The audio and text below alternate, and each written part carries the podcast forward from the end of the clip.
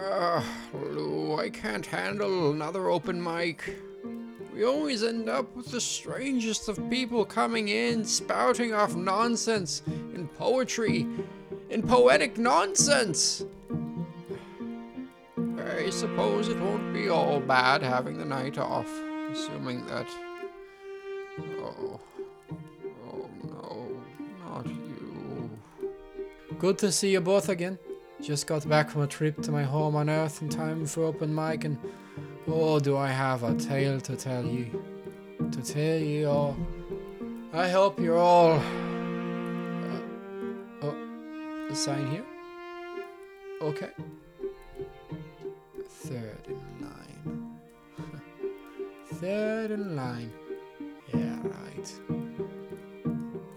I'll tell you third in line. Oh God, Lou. He's the reason I hate these nights. He's gonna start singing. He's gonna start singing. I know it in my. Oh, there, there he goes. Welcome, weary traveler. Pull up a chair. Warm yourself by the fire. And let me sing you a song. A song about the tales. The tales from beyond.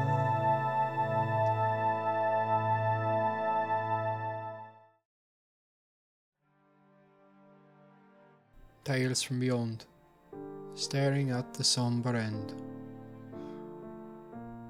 Man aged 35 with soft brown locks and an average brown eyes, with a completely normal build for a man of his age and the place that he was. This is to say, he was 5 foot 10 inches tall with a slight overhang to his belly, but otherwise fit, with skin turned to the texture of leather by the sun that beamed down upon him every day at his job at the docks day, like every other day of the working week, as well as some Saturdays, the waking man awoke to the smell of coffee being presumably put on by his well awoken wife. For a moment, the waking man languished in the silence of his bedroom, but reminded himself that today was no day for wasted time, if there ever was one. He arose quickly after this thought and gathered his outerwear, which consisted of an out of the ordinary collection for Thursday. He first threw over his bare body a white linen shirt, followed by the coziest and only pair of well tailored black pants he owned. Then came a comfortable coat he had owned for nearly a decade. This ensemble was one that he typically reserved for Sundays at church, but today was a time where he wanted to look as he did for God when he still believed. On the coat, there was a visible patch in the blue fabric from some time in the past when he had snagged it on a stray nail sticking out of a support beam from the pier. The beam had attached to it a crudely drawn image of a child, with a much more skilled hand seeming to ink the word missing on the top of the page, as well as the child's name, Eliza Harton. The waking man, running his hand over his jacket to dust off the material, hit the patch and briefly wondered if she was ever found. He was well truly ready now for the overcast day that lay outside his window, but he was getting ahead of himself. First, coffee. He walked outside his bedroom to the remainder of his home, where his wife had a cup of the sweet brown liquid freshly poured and awaiting his lips. He obliged the alluring steam that was drifting up from the cup and felt the perfectly tempered coffee slide down his throat with a soothingly bitter sting. He looked up to his wife and smiled. This was happiness for him, at least a moment of it. His awoken wife soon joined him at the table with the most luxurious meal the waking man could imagine. Two pieces of sausage caramelized in the rich maple syrup they'd purchased on special ordered ages ago and was only used in the most precious of occasions. Four slices of bacon with a peppery crust, three eggs, or was it four? Quantity was hidden by a slice of fresh sourdough toast as well as the remainder of strawberries that had been bought at the market the day prior. The waking man ogled the meal and then looked at his wife, who smiled back, offering her hand across the table in a familiar fashion. The waking man's smile faded as she shook his head. His wife was left to bow her head and pray alone. However, regardless of his desire to participate or not, he felt his wife's fingertips just barely clutching his knee as if to say, You are with me, whether you like it or not. She raised her head soon after, and they began to enjoy this fine breakfast with chatter about their day before, and how they laughed together at the performing clown at Trilton Plaza. Soon the conversation drifted to not just yesterday, but all the days before today. They began to reminisce about when they met in a downtrodden pub near the docks nearly eight years ago. She was a barmaid, and he, as he still is, a dock worker coming off of a Saturday of mandatory overtime enforced by CET Shipping and Freight. The waking man was not a drinker, but was certainly a fan of staving off the loneliness of the night a bit longer if he could. So, when asked by his friend Thomas if he'd like to join a group of four fellows for a round, he quickly agreed. Soon he was seated at the table with five other men commiserating about their jobs. Two of those men, the waking man saw just last week at the same pub. They held each other's hand and raised a glass to the waking man as he caught their eye. He nodded, but did not join. Thinking back to it now, he wished he had. They could have discussed the many years since they last had a good chat, but alas, he did not. By the time an hour had passed, the waking man had nearly met his limit for social interaction that evening. Fortunately, he decided to push himself ever so slightly past that limit and lasted long enough for shift change to occur at the bar. He was met with what he considered to be a rare beauty as his now wife entered the tavern. His mind first began to wander toward what having sex with a woman would feel like, and then he wondered what the moments thereafter would be like. It was the curiosity of both that made him set his normally introverted self to the side and act, or give the appearance of, being confident and brave as he strode over to the woman. He began by making small talk in an awkward and nearly nonsensical way, as it was clear that his act was no more than that.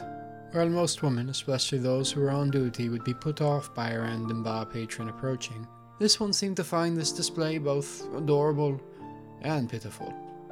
She listened as he started off strong, but then fumbled over his words, before at last admitting he thought she was beautiful and would simply like to know her. It did not do any disservice to the waking man either that his now wife looked him up and down back then and also wondered what sex might be like with this man. So it was arranged that on Sunday, after the time of the Lord, they would meet at the waking man's simple abode and fulfill each other's curiosity. He soon left after making a bit more conversation with his now awoken wife and could barely sleep with the thoughts racing through his head. But at some point, sleep did find him, and before he knew it, he was exiting the church and racing back home. He arrived at his abode and tidied up each of the two rooms. He then sat down in his dining room and waited. He waited for what seemed like an eternity, which in reality was only three minutes before he heard a knock at the door. The waking man had not realized they attended the same church, and in his haste had stormed past the woman on his way out, which she found odd. He let her in and greeted her with a smile. She pointedly mentioned trying to say hello before he sprinted away, and the waking man looked mortified and apologized profusely. He had simply been too focused on getting home and preparing for her arrival to notice. She smiled and accepted the apology before sitting at the simple dining table. The waking man had prepared coffee for her early afternoon visit and set a cup before each of them. He looked at the beautiful woman before him now and said that he hoped the best cup of coffee in all of London made up for his earlier slight. She laughed as she sipped and said that it was certainly more drinkable than the coffee at the tavern. The waking man wondered aloud if they had coffee at the tavern, to which she assured him they did not. He chuckled gently, and they talked for a long while about their lives. Before they knew it, the conversation had trailed on until night had taken over the land, and coffee had been exchanged for alcohol. Soon after, they began to shed the various layers of church attire onto the floor, and found their bare bodies tangled together on his bed. It was a wonderful, albeit sometimes awkward, exploration of biology, and something could be said for the human condition after they finished. However, the waking man could not think of a way of wording it, so he left it as a thought for now. They awoke the next morning to the light shining through the nearby window. Illuminated their skin as she traced her finger over the arm of the waking man. He smiled at her and placed his lips against her own before rising from bed. They made breakfast together and talked until the man needed to head to work. From then on, their relationship soon flourished into a completely lovely, yet ordinary love story involving roses, resilience, poetry, and a ring which his wife gladly accepted in exchange for a few more poems and a promise to keep the beginning of their love story as a touchstone for the rest of their lives. They were married by the sea and chose to continue living in the waking man's home after this two year journey toward marriage. Soon the rekindling of old memories came to a close between the pair, and they smiled at each other warmly. Their plates were now empty, and the coffee was all but gone.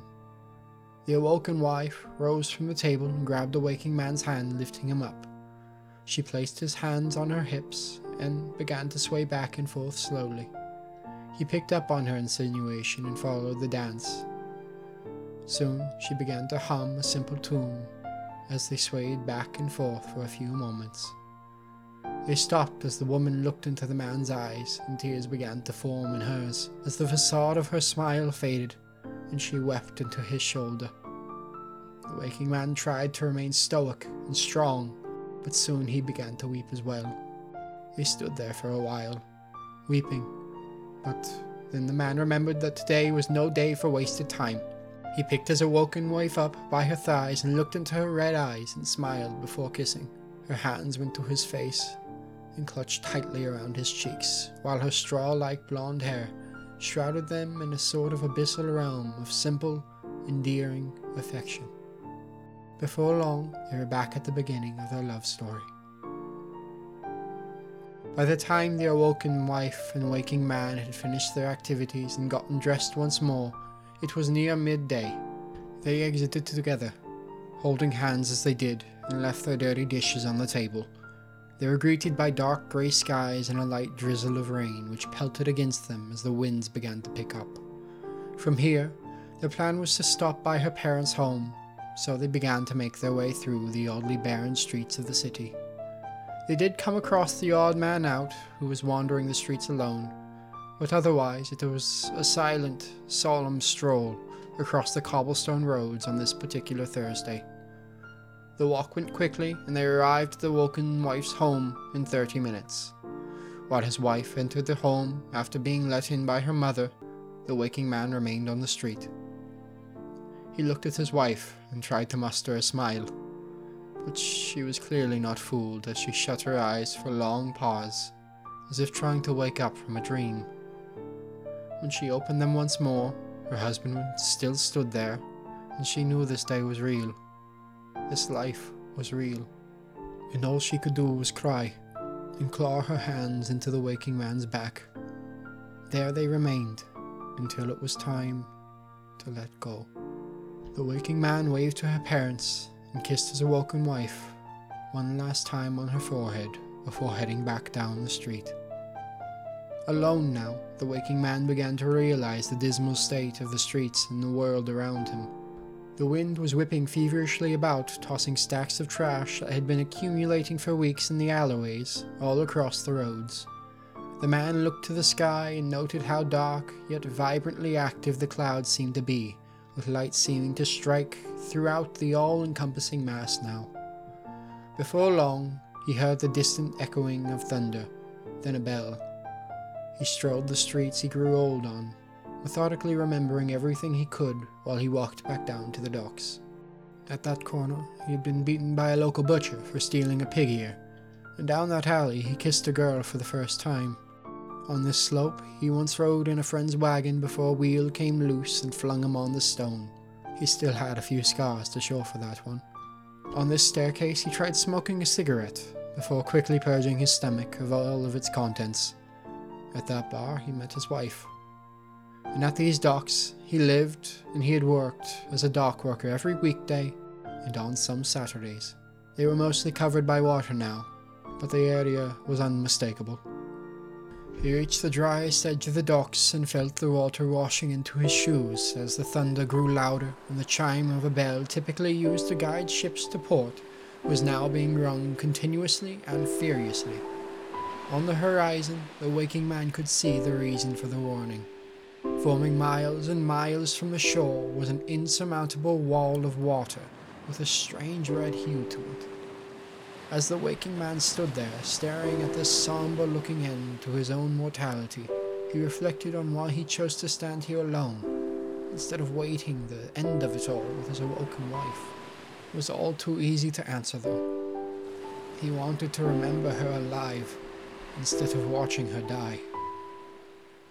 The more pertinent question, perhaps, was if this hopelessness was his best hope. The waking man ran through his options once more, just as he had first done when he heard about the impending calamity. The wave was growing closer, and he could now hear what sounded like strange shrieks echoing across the sea. He could have ran with his awoken wife to another city, and maybe avoided this disaster but it sounded as if this was truly the end for all. So, the other option was to enjoy the weeks they had left and embrace what may come. To him and his wife, the choice had been easy, so they gave up hope and lived fully. The wave was nearly upon him now.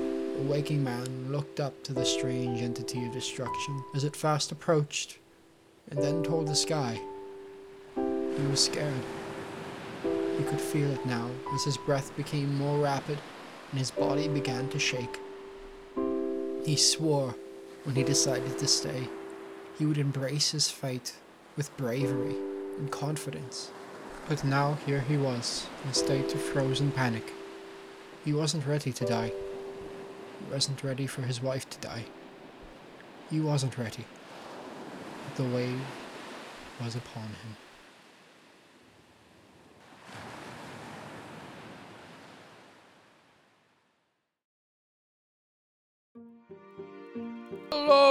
Traveler. This is your end of the episode Fireside Chat with Jake. Hello, it's me. Hope you enjoyed the episode. A bit more narrative driven than the past few weeks.